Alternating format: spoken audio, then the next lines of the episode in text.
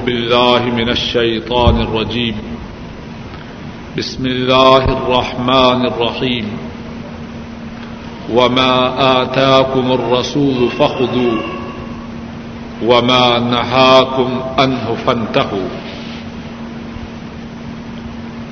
اور جو تمہیں رسول دیں اس کو پکڑ لو اور جس سے روکیں اس سے رک جاؤ.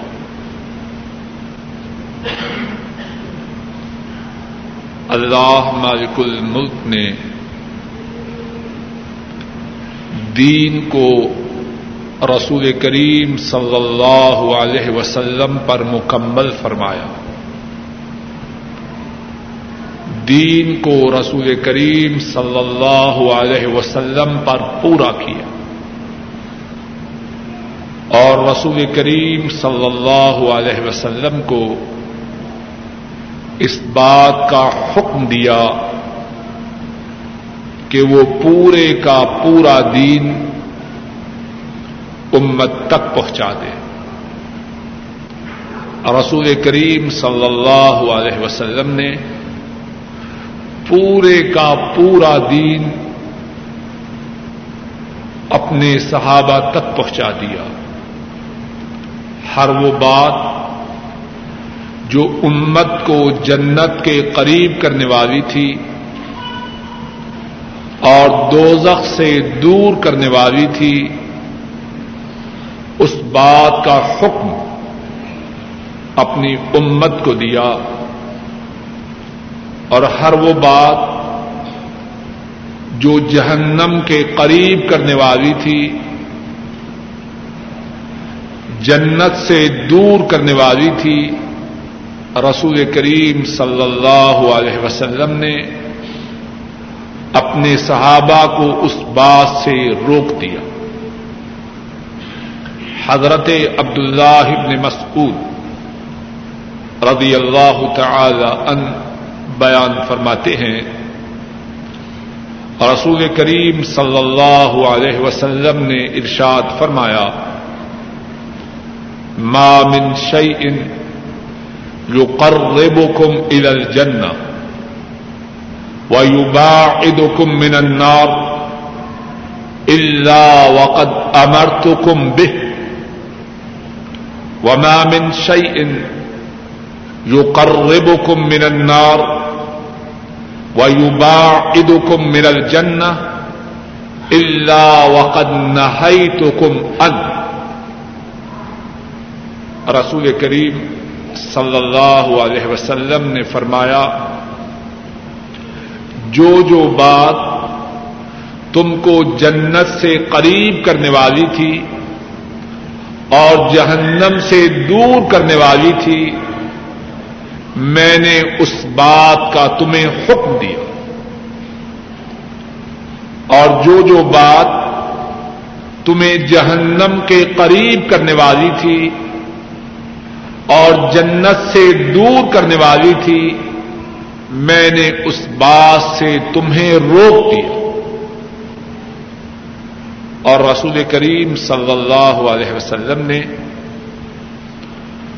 امت کو اس حال میں چھوڑا کہ دین کو ان کے لیے وعدے کر دیا, دین کو ان کے سامنے روشن طور پہ چھوڑا. دین میں کوئی الجھاؤ, دین میں کوئی پیچیدگی امت کے لیے نہ چھوڑی. دین اتنا واضح اور روشن حالت میں چھوڑا کہ دین کی راتیں اس کے دن کی مانند روشن اور چمکدار تھی. امام ابن ابی عاصم رحمہ اللہ بیان کرتے ہیں حضرت ارباز بن ساریہ رضی اللہ تعالی عنہ اس حدیث کے راوی ہیں. رسول کریم صلی اللہ علیہ وسلم نے ارشاد فرمایا لقد تركتكم على مثل البيضاء ليلها كنهارها لا يضيغها لا يضيغ عنها إلا هالك أو كما قال صلى الله عليه وسلم. ارشاد فرمایا میں تمہیں اتنے روشن اور چمکدار دین پر چھوڑ کے جا رہا ہوں کہ اس کی راتیں اس کے دن کی طرح چمکدار اور روشن ہے. اب اس دین سے وہی ہٹے گا، اس دین سے وہی پھرے گا جو تباہ و برباد ہونے والا. ایک اور حدیث میں ہے، امام ابن ماجہ امام ابن ماجہ رحمہ اللہ بیان فرماتے ہیں، حضرت ابو الدرداء رضی اللہ تعالی عنہ اس حدیث کے راوی ہیں. رسول کریم صلی اللہ علیہ وسلم فرماتے ہیں، ایم اللہ لقد تركتكم على مثل البيضاء ليلها، کیا کہ وہ رسول کریم صلی اللہ علیہ وسلم کی اتباع کرے، آپ کی تابعداری کرے، آپ کی پیروی کرے. آپ جس بات کا حکم دیں اس کے سامنے سر تسلیم خم کرے، آپ کے حکم کی تعمیل کرے، اور جس بات سے روکیں اس بات سے رک جائے. ابتدا میں جو آیت کریمہ پڑی ہے، اللہ فرماتے ہیں وَمَا آتَاكُمُ الرَّسُولُ فَخُذُوهُ وَمَا نَحَاكُمْ عَنْهُ فَانْتَهُوا، رسول تمہیں جو بات دے اس کو پکڑ لو اور جس سے روکے اس سے رک جاؤ. اور اللہ مالک الملک نے قرآن کریم میں یہ بات بیان فرمائی کہ جس نے رسول کی تابعداری کی، جس نے رسول کی اتباع کی، اس نے اللہ کی اطاعت کی. وَمَنْ يُطِعِ الرَّسُولَ فَقَدْ أَطَاعَ اللَّهَ، جس نے رسول کی اطاعت کی اس نے اللہ کی اطاعت کی. اور رسول کی اطاعت، اس کا کیا مقام ٹھہرا، اس کی اللہ کے ہاں کیا شان ٹھہری. قرآن کریم میں بیان فرمایا وہ شخص جو رسول کریم صلی اللہ علیہ وسلم کی اتباع کرے گا، آپ کی پیروی کرے گا، اللہ اس کو اپنا محبوب بنا لے. ایک بات یہ ہے کہ کوئی خاکی بندہ اللہ سے محبت کرے، اور یہ بات بھی بہت بڑی ہے، لیکن اس سے کہیں بڑی بات یہ ہے کہ کائنات کے مالک رب العرش العظیم کسی بندے کو اپنا محبوب بنائے. تو فرمایا جو کوئی مدینے والے کی اتباع کرے گا، ان کی پیروی کرے گا، کائنات کا رب اس بندے کو اپنا محبوب بنائے گا، اس کے گناہوں کو معاف کرے گا. قل ان کنتم تحبون اللہ فاتبعونی یحببکم اللہ ویغفر لکم ذنوبکم واللہ غفور الرحیم. ارشاد فرمایا اے حبیب اکرم صلی اللہ علیہ وسلم، آپ ارشاد فرما دیجئے اگر تم اللہ سے محبت کا دعویٰ کرتے ہو، اللہ سے محبت کرتے ہو، تو کیا کرو، فاتبعونی، میری پیروی کرو. اس کا نتیجہ کیا ہوگا، یحببکم اللہ، اللہ تم سے محبت کریں گے، اور کتنی بڑی بات ہے، وَيَغْفِرْ لَكُمْ ذُنُوبَكُمْ، اور اللہ تمہارے گناہوں کو معاف کریں گے، اور اللہ معاف کرنے والے مہربان ہیں۔ اور رسول کریم صلی اللہ علیہ وسلم کی اتباع، آپ کی تابعداری وہ بات ہے کہ جو ایسا کرے اس پر اللہ کی رحمتوں کا دنیا میں بھی نزول ہوتا ہے۔ وَأَطِیعُوا اللَّهَ وَالرَّسُولَ لَعَلَّكُمْ تُرْحَمُونَ، اللہ کی اطاعت کرو، رسول کریم صلی اللہ علیہ وسلم کی اطاعت کرو، نتیجہ کیا ہوگا؟ تم پر اللہ کی رحمتیں نازل ہوں گی۔ اللہ اور اللہ کے رسول کی اتباع کرو تاکہ تم پر رحمتیں نازل ہوں۔ اور رسول کریم صلی اللہ علیہ وسلم، ان کی اتباع وہ عظیم عمل ہے کہ آپ کی اتباع کرنے والا وہ جنت کی راہ پہ ہے، انشاء اللہ اس کی منزل جنت ہے۔ صحیح بخاری میں ہے، حضرت ابو ہریرہ رضی اللہ تعالی عنہ وہ بیان کرتے ہیں، رسول کریم صلی اللہ علیہ وسلم نے ارشاد فرمایا، کل امتی یدخلون الجنت الا من ابا، فرمایا میری امت کے تمام لوگ جنت میں داخل ہوں گے مگر وہ جنت میں نہ جائے گا جو جنت میں جانے سے خود انکار کرے۔ ذرا بات کو توجہ سے سنیے اور یاد رکھیے، شاید اس بات کو سمجھنے سے اللہ کے فضل و کرم سے ہماری کایا پلٹ جائے، اور اس بات کا کہنا اور سننا کہنے والے اور سننے والوں کی نجات کا سبب بن جائے۔ فرمایا میری امت کا ہر ایک شخص جنت میں جائے گا مگر وہ جنت میں نہ جائے گا جو جنت میں جانے سے خود انکار کرے۔ صحابہ عرض کرتے ہیں، وَمَنْ يَأْبَى يَا رَسُولَ اللَّهِ صلی اللہ علیہ وسلم، اے اللہ کے رسول صلی اللہ علیہ وسلم، جنت میں جانے سے کون انکار کرے گا؟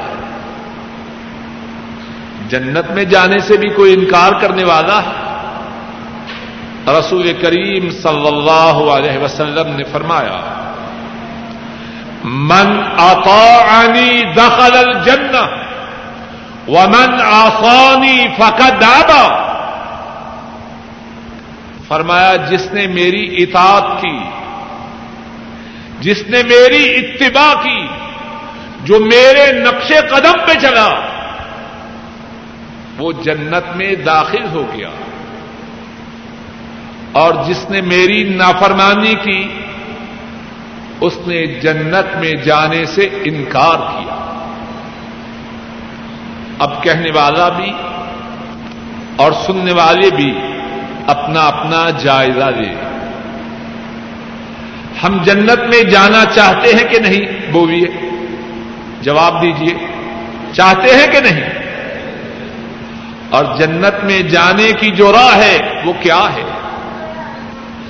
مدینے والے کے نقش قدم پہ چلنا ہے۔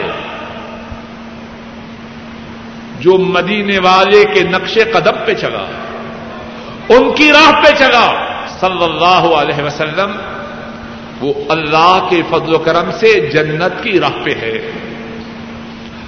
اور جو ان کی راہ پہ نہ چلا، اس کا انجام کیا ہے، اس کی منزل کیا ہے، اس کی عاقبت کیا ہے، وہ جنت کی راہ پہ نہیں کسی اور راہ پہ ہے۔ اور بات کو ذرا مثال سے سمجھیے، میں یا آپ مدینہ طیبہ جانا چاہتے ہیں، یہ جو جنرل روڈ ہے کس طرف جائیں گے؟ اپنا رخ مدینہ طیبہ کی طرف کریں گے اور اللہ سے کیا امید رکھیں گے کہ اللہ اپنے فضل و کرم سے مدینہ طیبہ پہنچا دیں گے۔ اور اگر ہم اپنی گاڑی کو ریاض کی طرف پھیریں، گاڑی چلائیں تو ریاض کی طرف، اور کہیں مدینہ جانے کو بہت دل چاہتا ہے، اللہ مجھے مدینہ پہنچا دے، کیا کہیں گے ہمارے متعلق لوگ؟ یہ نہیں کہیں گے کہ مینٹل کیس ہے، کہیں گے کہ نہیں دماغ میں خرابی ہے، اس کو ہسپتال لے جائیے، اس کے ہوش و حواس ٹھکانے نہیں۔ جانا مدینہ طیبہ ہے اور گاڑی کا رخ ریاض کی طرف ہے، یہ مدینہ پہنچے گا؟ کتنا کہے اللہ قادر ہیں، اللہ غفور الرحیم ہیں، جتنی باتیں بھی کہیں، ہم جواب میں یہی کہیں گے اس کا دماغ خراب ہے۔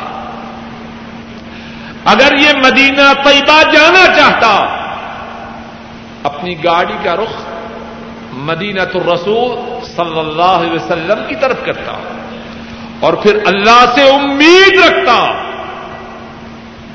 کہ وہ اسے اپنے رسول کے شہر مبارک میں پہنچا دے۔ لیکن جس ظالم نے اس مقدس و مبارک کی طرف اپنا رخ ہی نہیں کیا، وہ وہاں کیسے پہنچے گا؟ جنت میں جانے کی جو راہ ہے وہ کون سی راہ ہے؟ وہ مدینے والے کی راہ ہے، وہ حبیب و رب العالمین کی راہ ہے، وہ سید الاولین والآخرین صلی اللہ علیہ وسلم کی راہ ہے۔ جو ان کی راہ پہ چلا، جو ان کے طریقے پہ چلا، جس نے ان کی سنت کو تھاما، جس نے ان کے احکامات کے سامنے سر تسلیم خم کیا،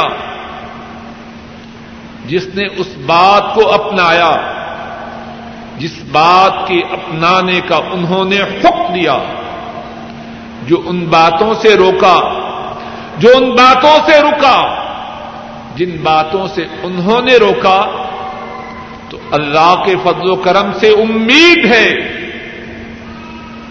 کہ وہ جنت میں پہنچے گا۔ لیکن جو سرے سے ان کا باغی ہوا، ان کی سنت سے اعراض کرتا رہا، ان کے احکامات کی تعمیل نہ کرتا رہا، اپنی مرضی کی زندگی بسر کرتا رہا، وہ جنت میں کیسے پہنچے گا؟ اور بات کے اچھی طرح سمجھنے اور سمجھانے کی غرض سے رسول کریم صلی اللہ علیہ وسلم کی جو اتباع ہے، آپ کی جو پیروی ہے، اس کو مختلف حصوں میں بیان کرتا ہوں۔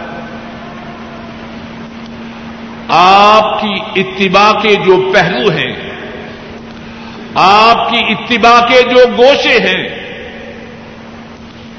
ان کو سمجھانے کے لیے بات کے کچھ حصے کرتا ہوں۔ آپ کی اتباع کے متعلق ایک ضروری بات یہ ہے کہ آپ کی بات کے مقابلہ میں کتنے لوگ ہوں، ایک ہو، دو ہوں، دس ہوں بیس ہوں جتنے بھی لوگ ہوں کثرت کی وجہ سے آپ کی بات کو نہ چھوڑا جائے گا. کتنے رسول کریم صلی اللہ علیہ وسلم کا ارشاد ہو،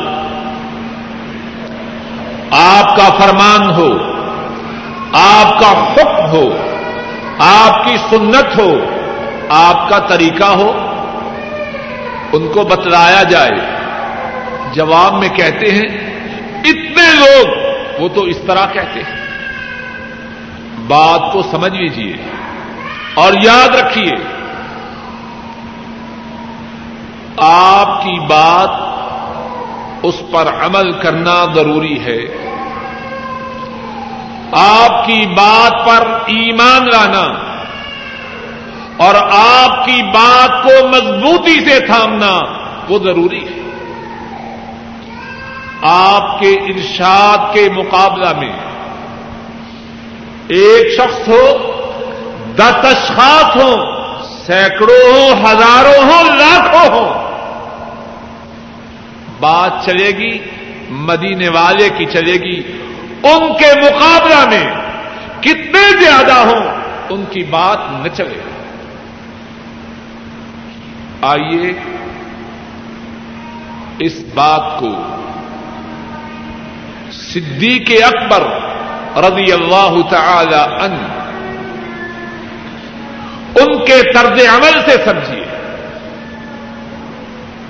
اس بات کو صدیق اکبر رضی اللہ تعالی عنہ ان کے طرز عمل سے سمجھیے. رسول کریم صلی اللہ علیہ وسلم اس دنیا سے رخصت ہوتے ہیں،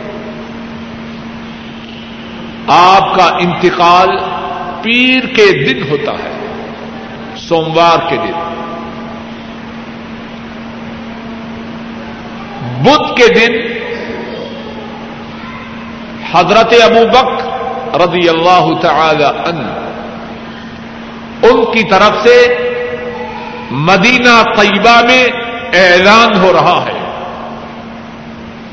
اور اعلان کیا ہے؟ وہ لوگ جو اسامہ کے لشکر میں موجود تھے وہ سارے کے سارے مدینہ طیبہ سے نکل جائیں. مدینہ سے باہر جرف کے مقام پر جہاں ان کا کیمپ تھا وہاں پہنچ جائے. اور اسامہ کے لشکر کی کیا بات ہے، مختصر طور پہ سمجھ لیجیے. رسول کریم صلی اللہ علیہ وسلم نے اپنے انتقال سے پہلے رومیوں سے لڑائی کے لیے ایک لشکر تیار کیا تھا، اور اس لشکر کی سپاہ سالاری، اس لشکر کی عمارت حضرت اسامہ رضی اللہ تعالی عنہ کو سونپی تھی. اور رومی اس وقت بہت بڑی طاقت تھے. آ حضرت صلی اللہ علیہ وسلم جب شدید بیمار ہوئے، حضرت اسامہ کا لشکر مدینہ طیبہ سے تین میل کے فاصلے پر تھا، وہیں رک گیا. آپ کا انتقال ہوا، سارا لشکر مدینہ طیبہ میں آ گیا. آپ پیر کے دن، سوموار کے دن فوت ہوتے ہیں. حضرت ابو بکر رضی اللہ تعالی عنہ مسلمانوں کے خلیفہ بنائے جاتے ہیں.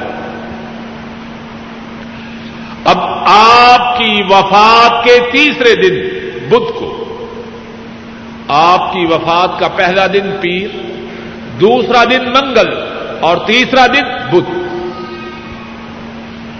بدھ کو اعلان ہو رہا ہے،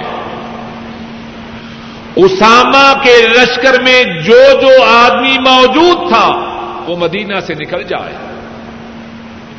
اور جرف میں پہنچ جائے۔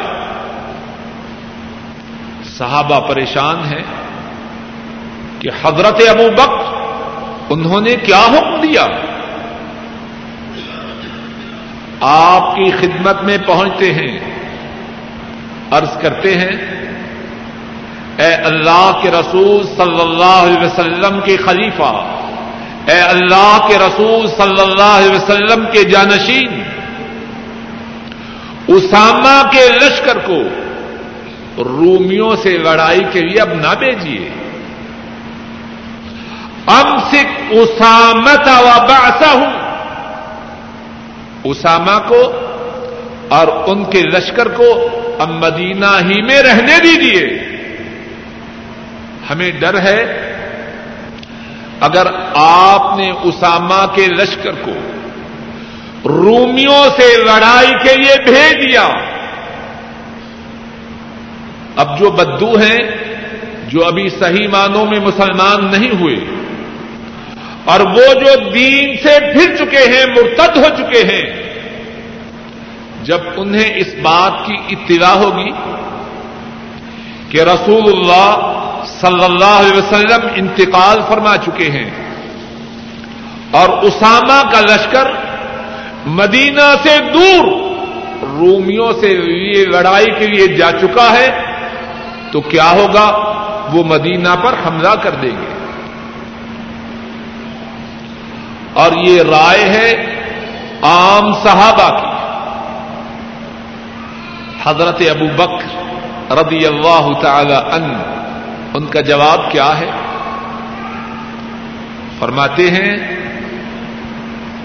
یہ کیسے ممکن ہے کہ میں اس لشکر کو روک لوں جس لشکر کو اللہ کے رسول صلی اللہ علیہ وسلم نے بھیجنے کا حکم دیا ہے؟ اور پھر فرماتے ہیں اللہ کی قسم، اگر سارے عرب مل کر مدینہ پر حملہ کر دیں، مجھے پھر بھی یہ بات پسند ہے کہ اللہ کے رسول صلی اللہ علیہ وسلم نے جس لشکر کی روانگی کا حکم دیا ہے میں اس لشکر کو روانہ کروں۔ کچھ بات سمجھ میں آ رہی ہے کہ نہیں؟ جس لشکر کی روانگی کا اللہ کے رسول صلی اللہ علیہ وسلم نے حکم دیا ہے، سارے عرب مدینہ پر حملہ کر دیں، پھر بھی مجھے یہ بات پسند ہے کہ میں اس لشکر کو روانہ کر دوں۔ اور اس کے بعد فرماتے ہیں اللہ کی قسم،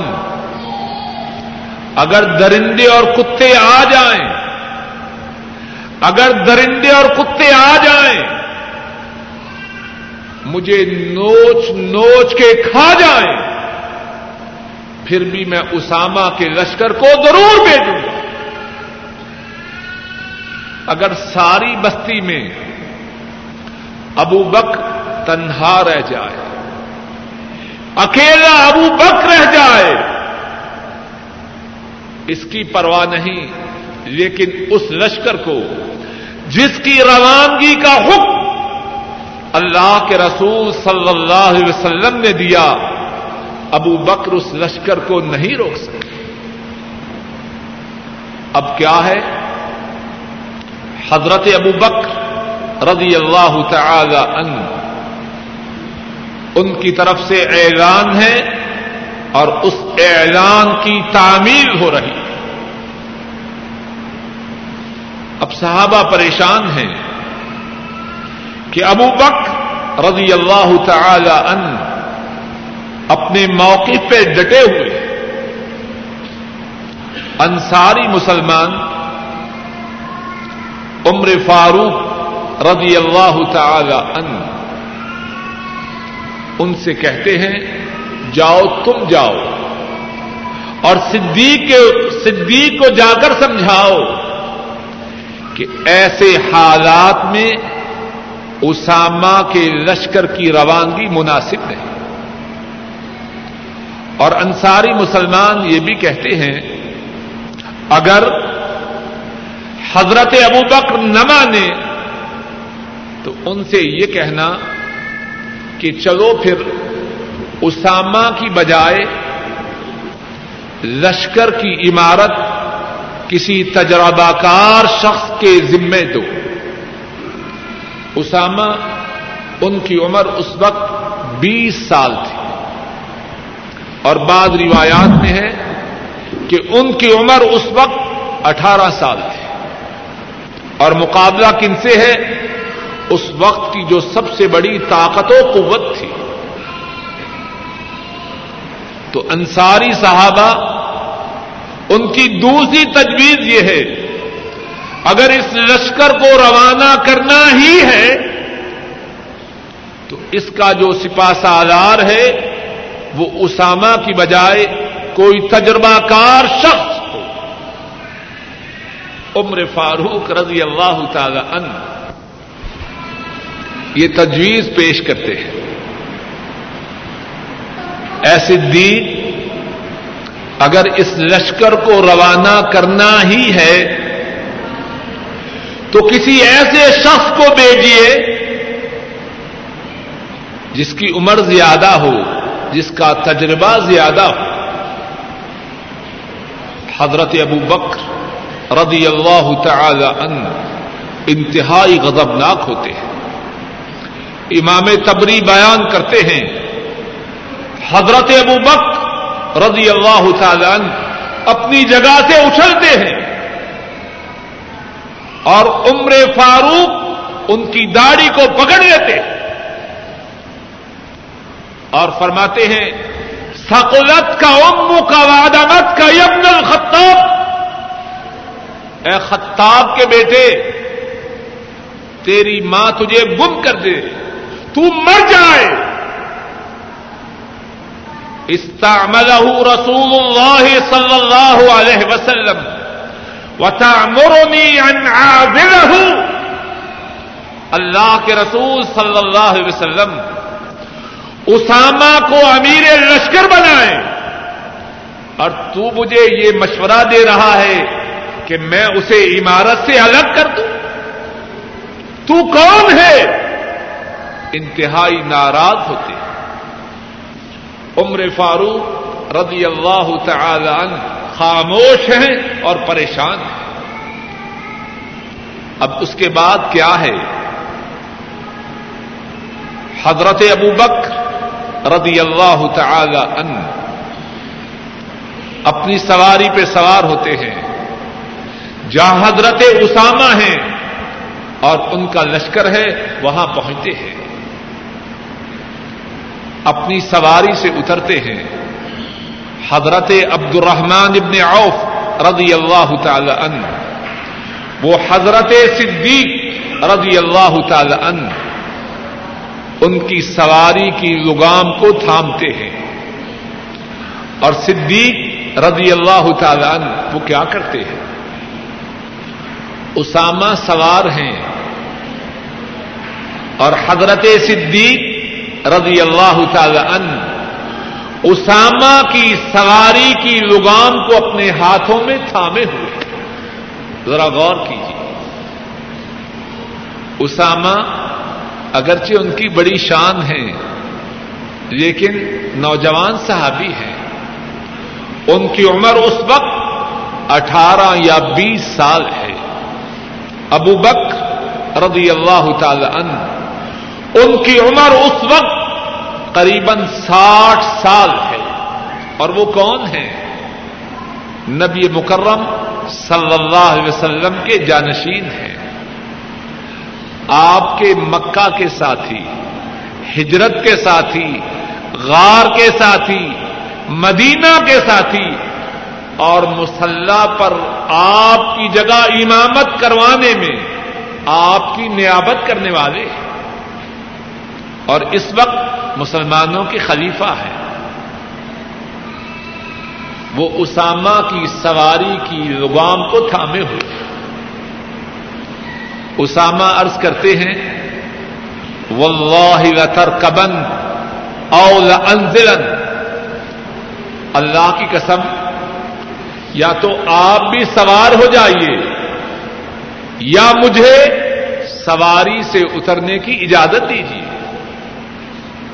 حضرت ابو بکر فرماتے ہیں واللہ لا ارقبن ولا تنزلن, اللہ کی قسم نہ تو میں سوار ہوں گا اور نہ ہی تجھے سواری سے نیچے اترنے کی اجازت دوں گا. ما علی لو اغبر قدمی ساعتا فی سبیل اللہ, اگر میں کچھ دیر کے لیے اپنے قدموں کو اللہ کی راہ میں غبار آلود کر دوں تو مجھے کیا نقصان ہے. اور اصل بات حضرت ابو بکر کیا سمجھانا چاہتے ہیں, اے عمر دیکھو, اے انصاری مسلمانوں دیکھو, اے اسامہ کے لشکر میں موجود صحابہ دیکھو, یہ اسامہ تمہارا امیر ہے, میں ابو بکر اگرچہ بوڑھا ہوں, اگرچہ تم نے مجھے اپنا خلیفہ بنایا ہے, لیکن اسامہ کی امارت کو میں بھی مانتا ہوں. کیوں اس کو امیر کس نے بنایا ہے؟ جو ہم سب کا امیر ہے, ہم سب کا امام ہے, ہم سب کا نبی ہے, ہم سب کا رسول.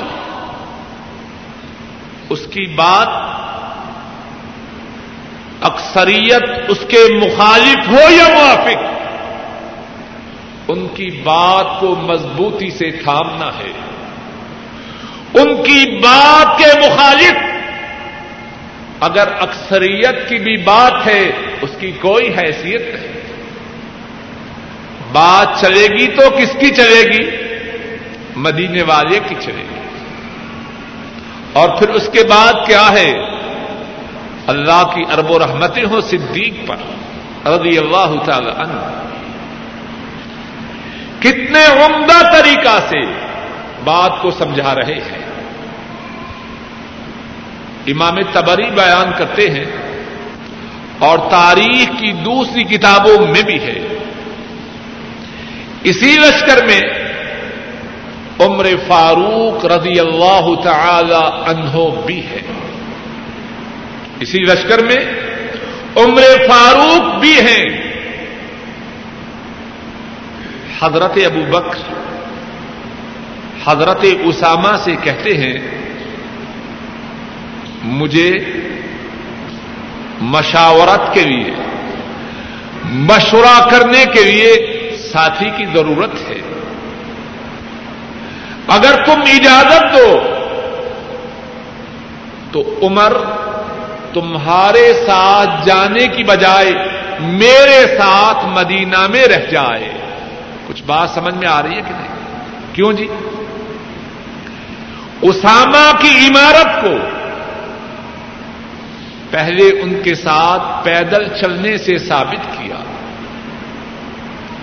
اب عمر کے متعلق اجازت طلب کر کے اسامہ کی عمارت کو پھر ثابت کر رہے ہیں.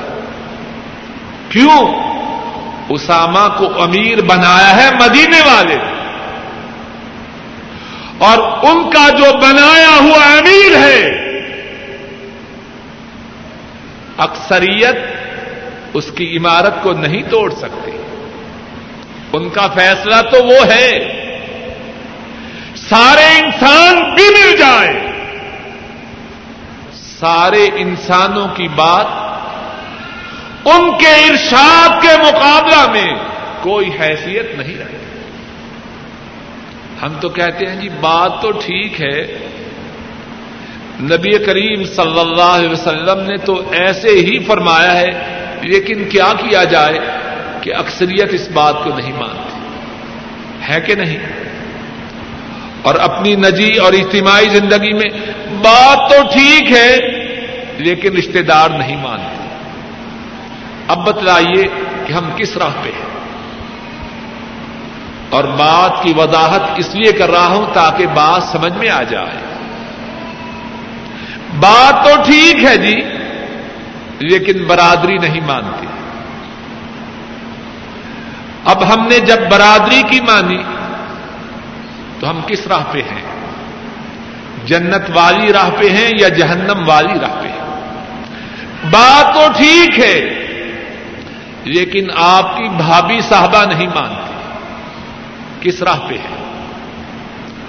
اور عورتیں بعض کہتی ہیں پردہ کی بات تو ٹھیک ہے لیکن میرے شوہر وہ پردہ کو پسند نہیں کرتے.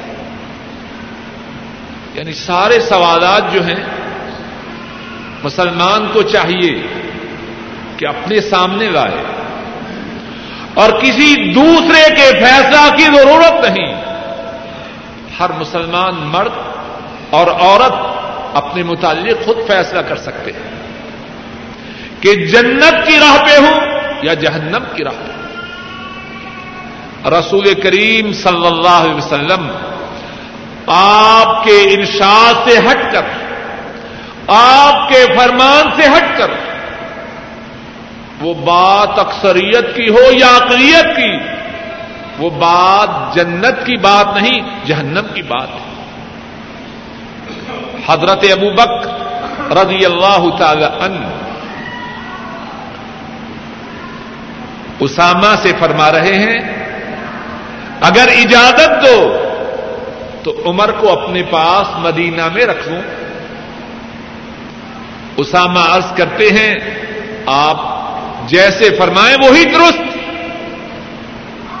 تو اس بات کو ثابت کیا کہ اکثریت کی مخالفت کے باوجود بات وہی ہے جو مدینے والے کی بات ہے.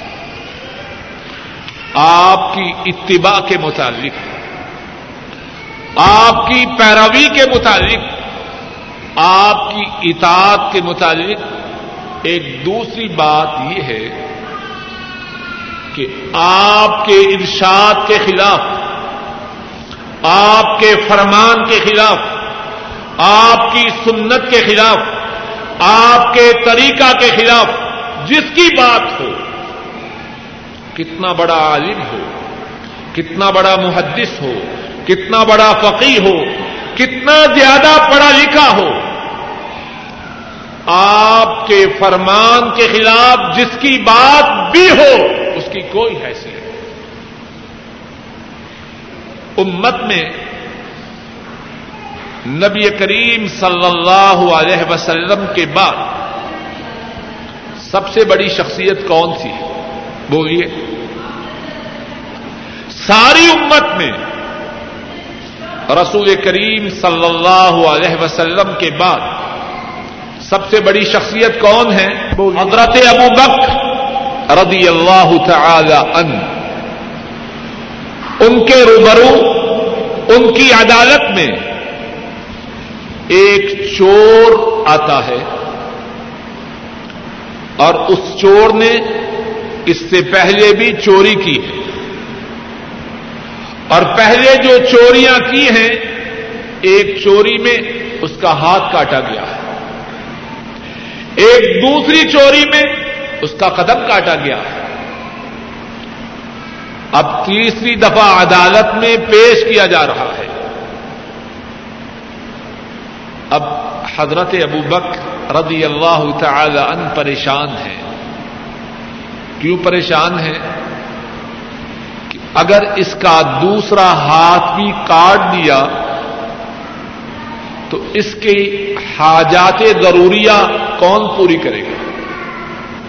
اس کو استنجا کون کروائے گا؟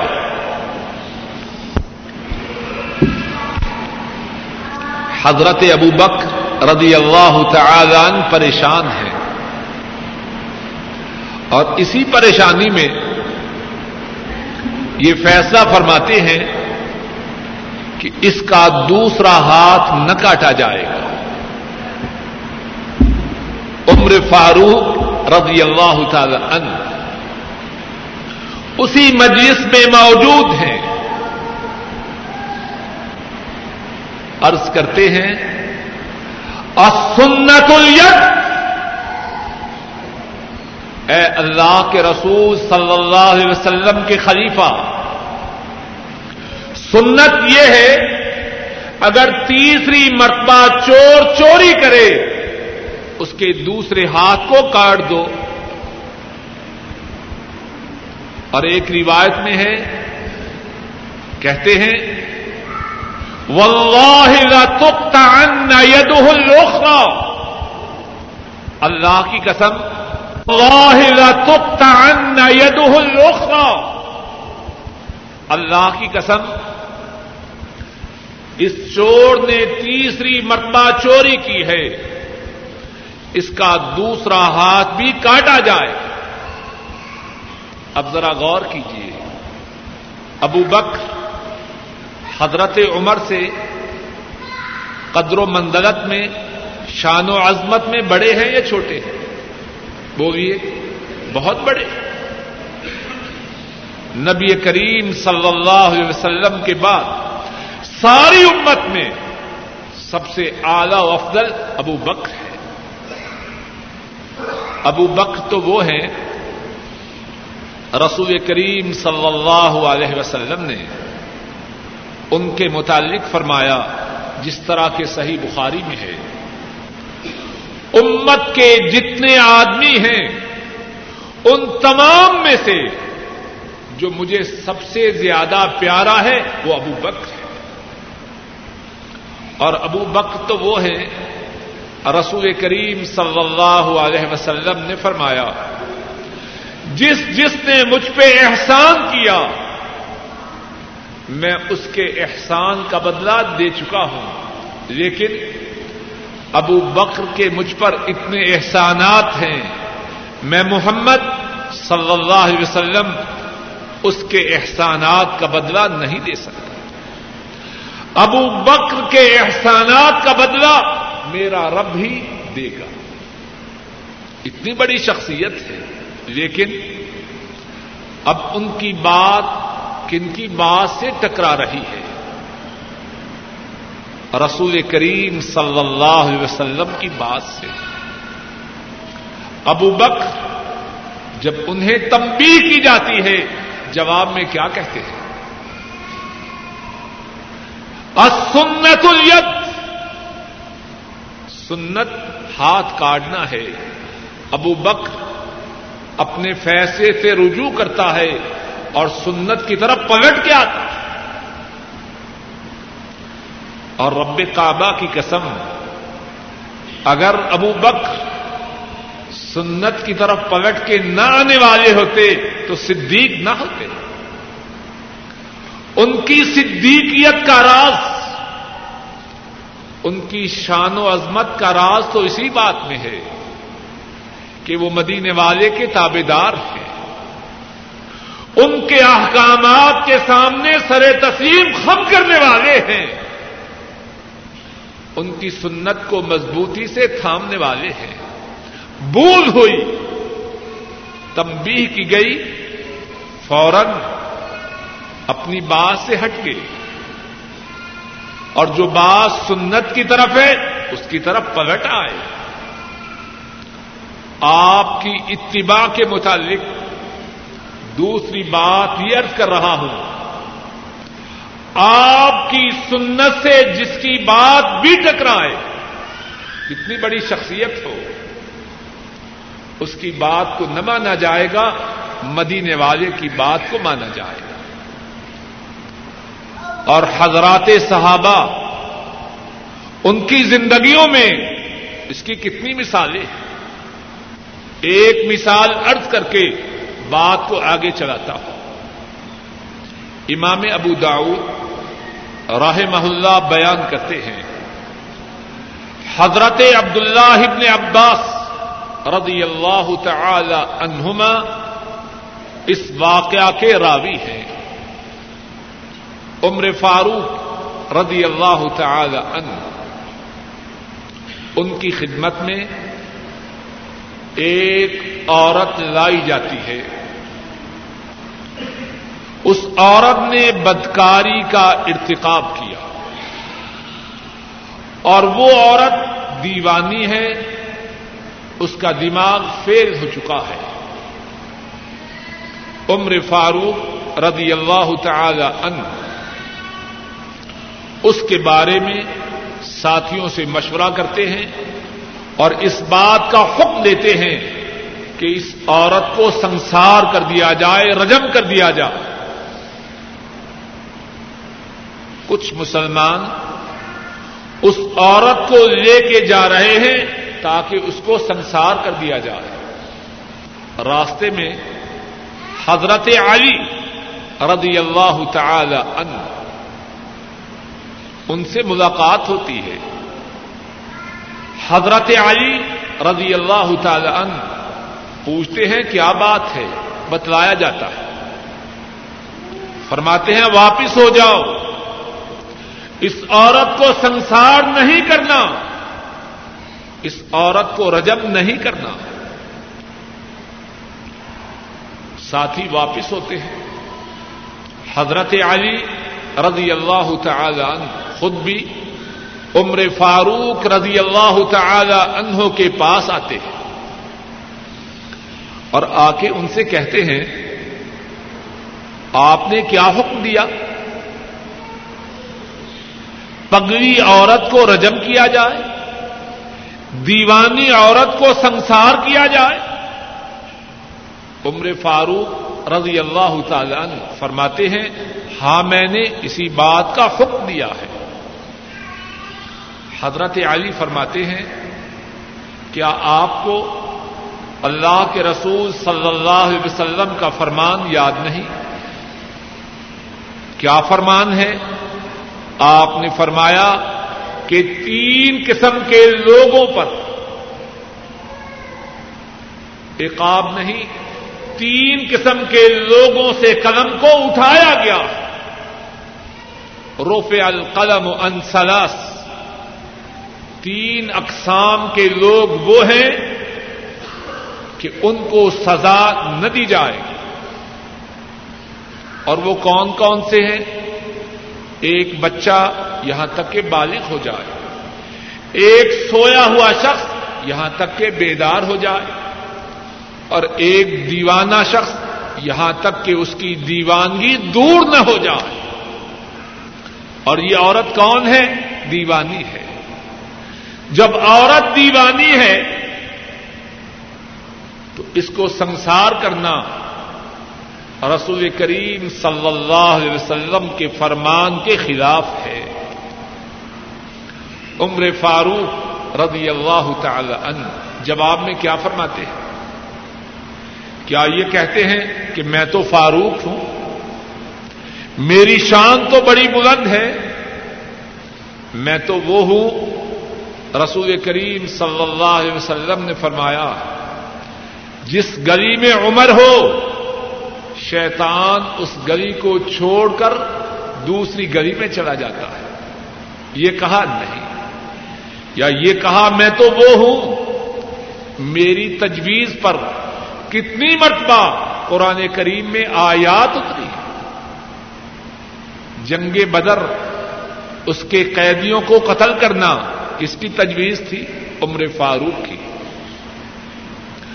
عبداللہ ابن ابی اس کی نماز جنازہ نہ پڑھی جائے کس کی تجویز تھی؟ عمر فاروق کی۔ پردہ کے متعلق کس کی تجویز تھی؟ عمر فاروق کی۔ عمر فاروق رضی اللہ تعالی عنہ ان کو ٹوکا جاتا ہے، ان کے فیصلے پہ تنقید کی جا رہی ہے۔ جواب میں کیا کہتے ہیں؟ اپنی عظمت، اپنی شان، اپنی بزرگی، اپنی فضیلت و منقبت کیا اس کو بیان کرتے ہیں؟ کچھ نہیں۔ فوراً فرماتے ہیں صدق، اے علی تو نے سچ کہا، میں نے غلطی کی۔ اور حکم دیتے ہیں کہ عورت کو چھوڑ دیا جائے، اسے سنسار نہ کیا جائے۔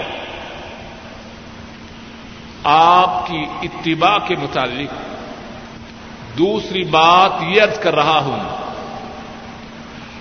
آپ کے فرمان کے خلاف، آپ کے ارشاد کے خلاف، آپ کی سنت کے خلاف، آپ کے طریقہ کے خلاف کسی کی بات ہو، چھوٹے کی بڑے کی، عالم کی جاہل کی، محدث کی فقیہ کی، مفسر کی امام کی، حتیٰ کہ صحابی کی بات کی اگر وہ رسول کریم صلی اللہ علیہ وسلم کی بات کے خلاف ہو اس بات کو چھوڑا جائے گا، مدینے والے کی بات کو نہ چھوڑا جائے گا۔ آپ کی اتباع کے متعلق تیسری بات یہ ہے کہ آپ نے جتنا دین بیان کیا،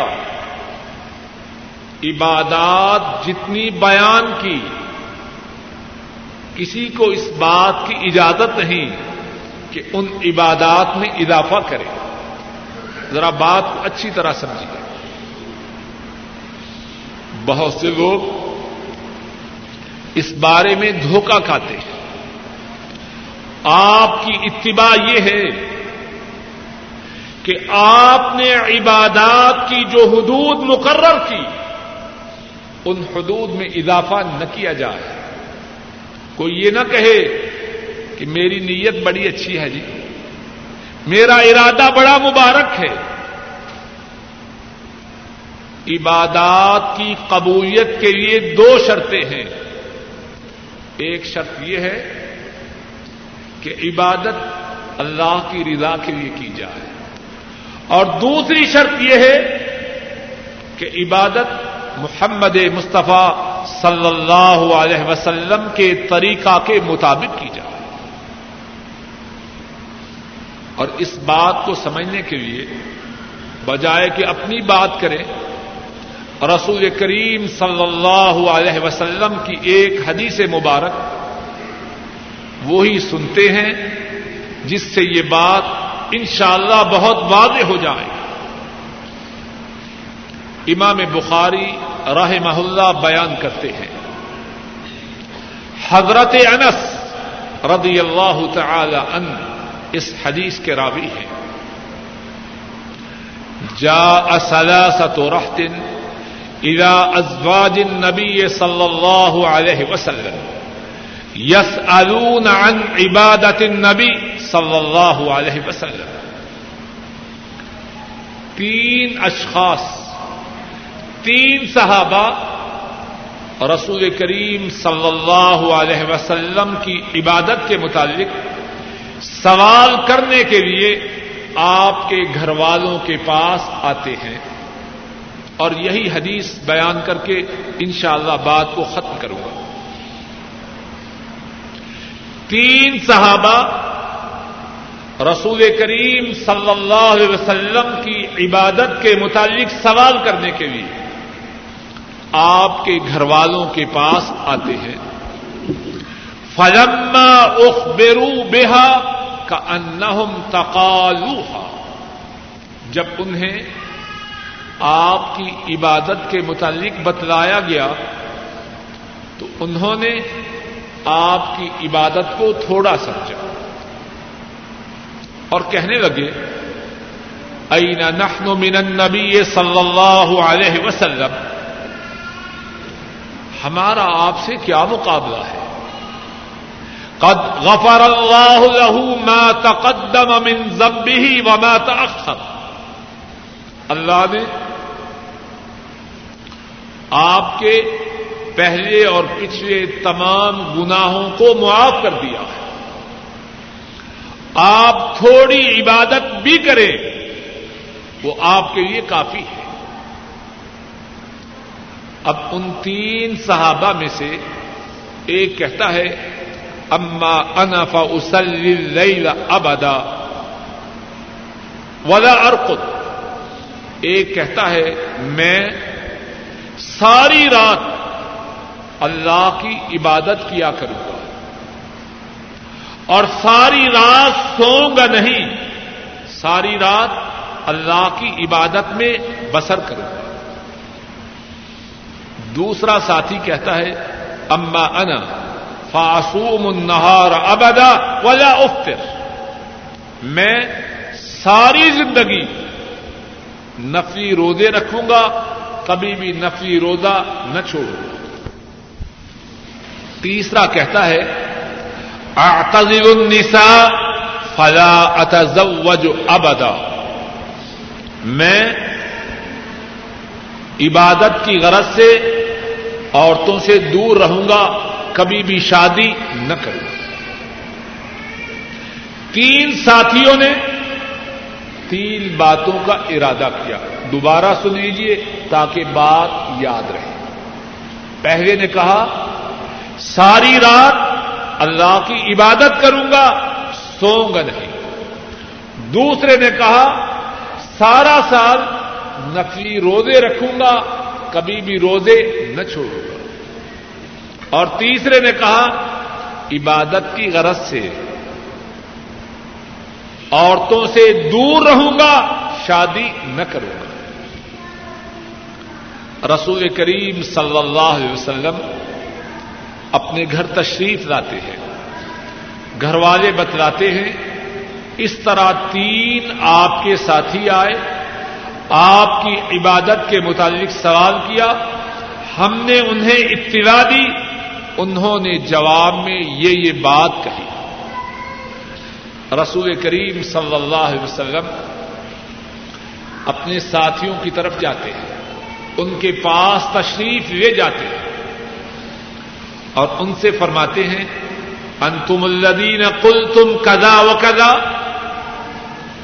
تم نے یہ یہ بات کہی ہے۔ اور پھر فرماتے ہیں اما واللہ انی لاخشاکم للہ واتقاکم لہ، سنو اللہ کی قسم، میرے دل میں اللہ کی خشیت، اللہ کا تقوی تم تمام سے زیادہ ہے۔ ولیکنی اصلی وارقد واصوم وافطر واتزوج النساء، لیکن میں رات کو سوتا بھی ہوں اور اللہ کی عبادت بھی کرتا ہوں، میں نفلی روزے بھی رکھتا ہوں اور چھوڑتا بھی ہوں، اور میں نے عورتوں سے شادی بھی کر رکھی ہے۔ پھر اس کے بعد کیا فرمایا فمن راغب عن سنتی فلیس منی، جس نے میری سنت سے منہ موڑا اگرچہ وہ ساری رات کی عبادت ہو، اگرچہ وہ سارے سال کے نفلی روزے ہوں، اگرچہ وہ عبادت کی غرض سے عورتوں سے دور رہنا ہو، جس نے میری سنت سے منہ موڑا اس کا میرے ساتھ کوئی تعلق۔ اب ذرا بات کو سمجھیے، ہندو پاک میں اور بنگلہ دیش میں ہم نے کتنی باتیں دین میں داخل کر لی ہیں، اور اگر ٹوکا جائے روکا جائے کہتے ہیں دیکھو یہی وہابی ہے، پکا یہ دین کا دشمن وہابی ہے، دیکھو دین کی بات سے روکتا ہے۔ بات کو سمجھ لیجیے، دین کیا ہے جو حضرت محمد مصطفیٰ صلی اللہ علیہ وسلم نے بیان فرمایا ہے، جو آپ نے بتلایا ہے، اس میں اپنی طرف سے اضافہ کرنا کسی کو اس کی اجازت نہیں۔ اور اگر کوئی یہ کہے کہ جی میری نیت نیک ہے، اب غور کیجئے یہ تینوں صحابہ ان کی نیت نیک تھی یا بری تھی؟ ہمارا تو ایمان ہے، حضرات صحابہ اللہ ان پہ راضی ہوئے اور وہ اللہ پہ راضی ہوئے۔ ہماری نیتیں کہنے والے بھی سننے والے بھی ان کی کچھ خبر نہیں، اور وہ تو وہ ہیں ان کی نیتوں کی پاکیزگی کی اللہ نے شہادت دی ہے۔ یبتغون فضلا من اللہ ورضوانا، وہ نیک اعمال کرتے ہیں، رکوع و سجود کرتے ہیں اور اللہ کے فضل کو تلاش کرتے ہیں، اللہ کی رضامندی کو چاہتے ہیں۔ ان کی نیتیں پاک اور صاف تھیں۔ رسول کریم صلی اللہ علیہ وسلم پھر بھی فرما رہے ہیں اگر ساری رات عبادت کی، اگر ساری رات عبادت کی میرے ساتھ کوئی تعلق نہیں، ساری زندگی روزے رکھے میرے ساتھ تعلق نہیں، عورتوں سے عبادت کی غرض سے دور رہے میرے ساتھ تعلق نہیں، اور ساری رات عبادت کرنا بظاہر اچھا عمل ہے یا برا ہے؟ سیدھی سادی بات ہے، اور بخاری شریف کی حدیث پکی بات ہے، ساری رات عبادت کرنا اچھا عمل ہے یا برا ہے؟ عمل اچھا تب بنتا ہے جب اس پر مدینے والے کی مہر ہو، اگر مدینے والے کی مہر نہ ہو بظاہر وہ عمل کتنا اچھا ہو اللہ کے ہاں اس کی کوئی حیثیت نہیں۔ ذرا مثال سے بات کو سمجھیے، یہ نوٹ ہے بازار میں چلتا ہے کہ نہیں؟ بولیے چلتا ہے، کیوں؟ اس پر حکومت کی یا حکومت کے نمائندے کے دستخط ہے، اگر اس پہ دستخط نہ ہو بازار میں چلے گا؟ جو چلانے کی کوشش کرے گا کہاں جائے گا؟ سجن میں جائے گا یا کہاں جائے گا؟ بات بالکل واضح اور سیدھی سادی۔ اگر کوئی شخص اس سے زیادہ چمکدار نوٹ لے کے آئے، اس کی پرنٹنگ، اس کا پیپر اس سے بڑھیا ہو، لیکن حکومت کی سٹیمپ یا حکومت کے نمائندے کے دستخط نہ ہو بازار میں نہیں چلے گا، اور چلانے والے کو یا تو سجن بھیجا جائے گا یا سفر کروایا جائے گا۔ اسی طرح دین میں جو اعمال چلتے ہیں، جو اعمال اللہ کے دربار میں قبول کیے جاتے ہیں، وہ وہ اعمال ہیں جن پر اللہ کے حبیب کی سٹک،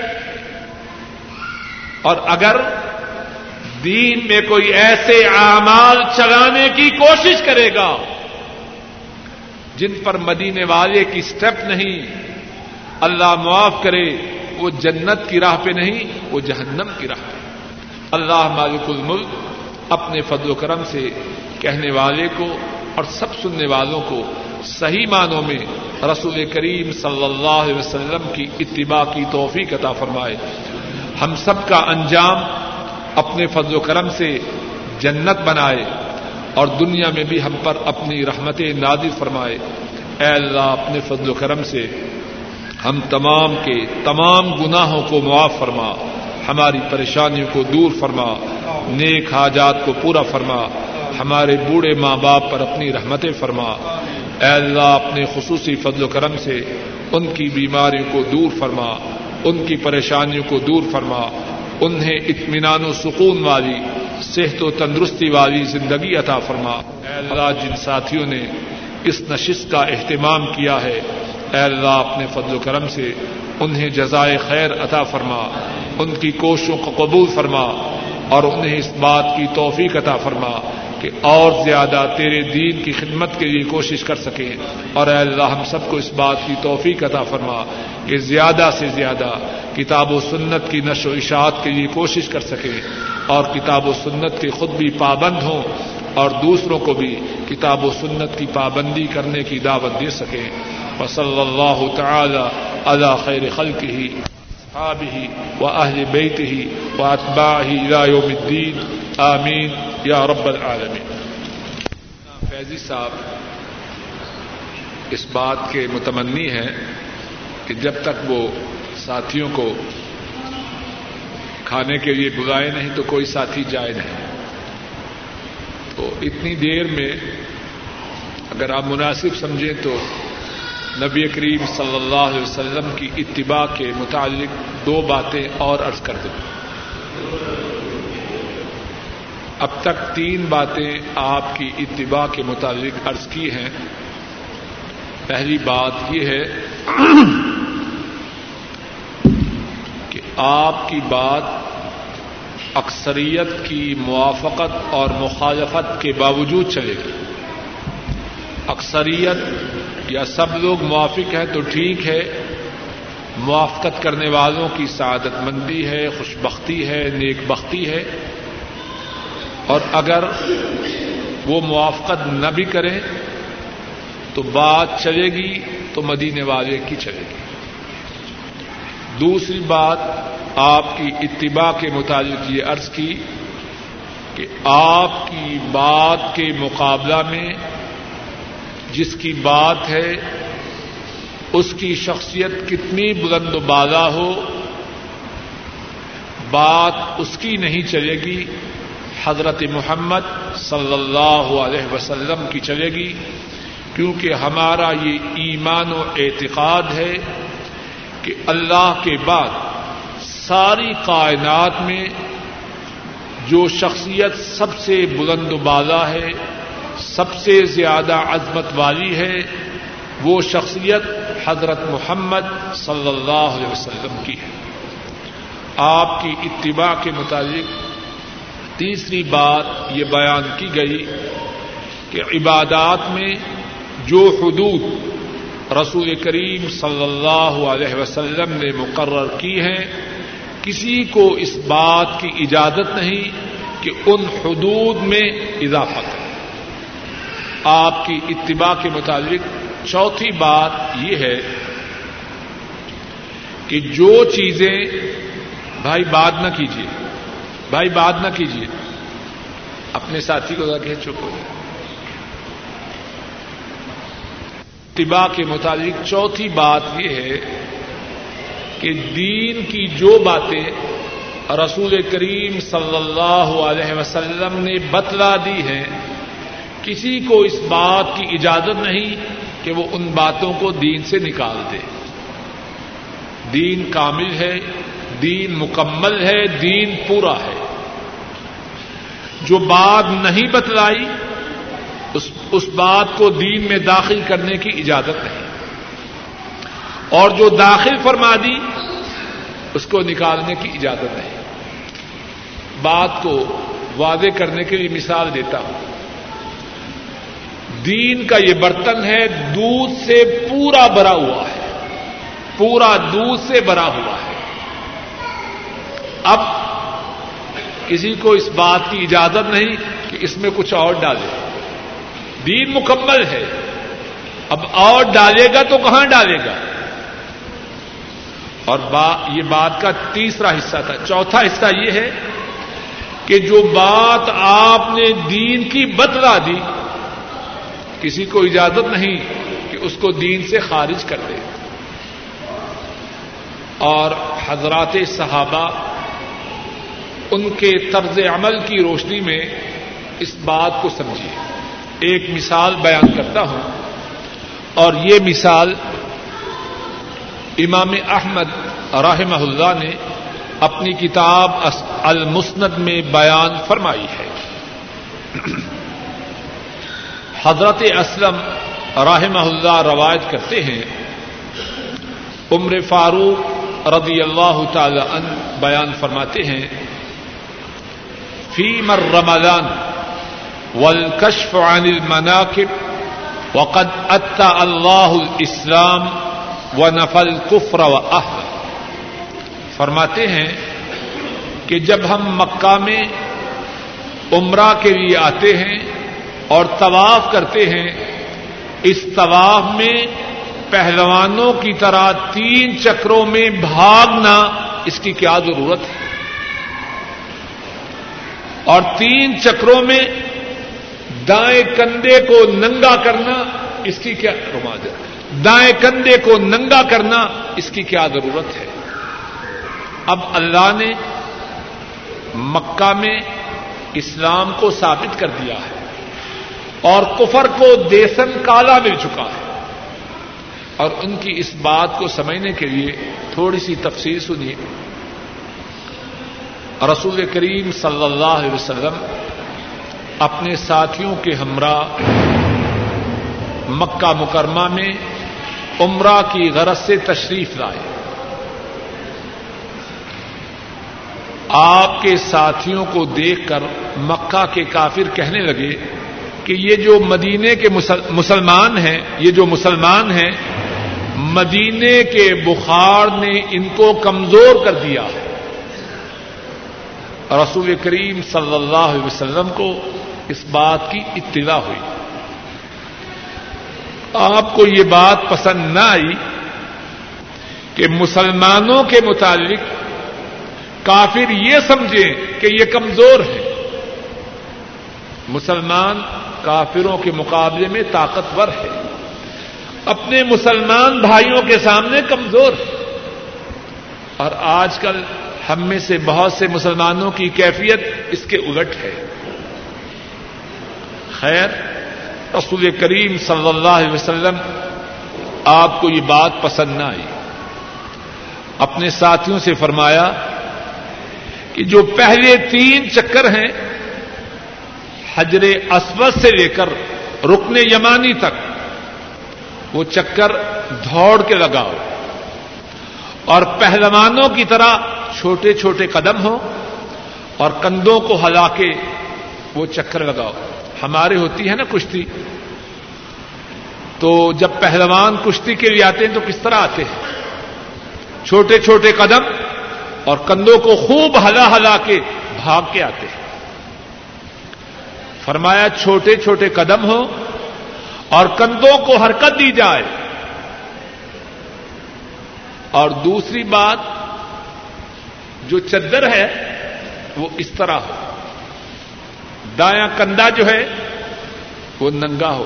ہمارے ہاں دیہاتوں میں جب فصل پک جائے اور چودھری صاحب کے گھر میں گندم آ جائے تو وہ کس طرح چادر لیتے ہیں، اسی طرح لیتے ہیں. اس میں خاص انداز ہے، اور عام دنوں میں عام حالات میں یہ انداز اختیار کرنا مسلمان کے لیے درست ہے. اس میں تکبر کی بو ہے.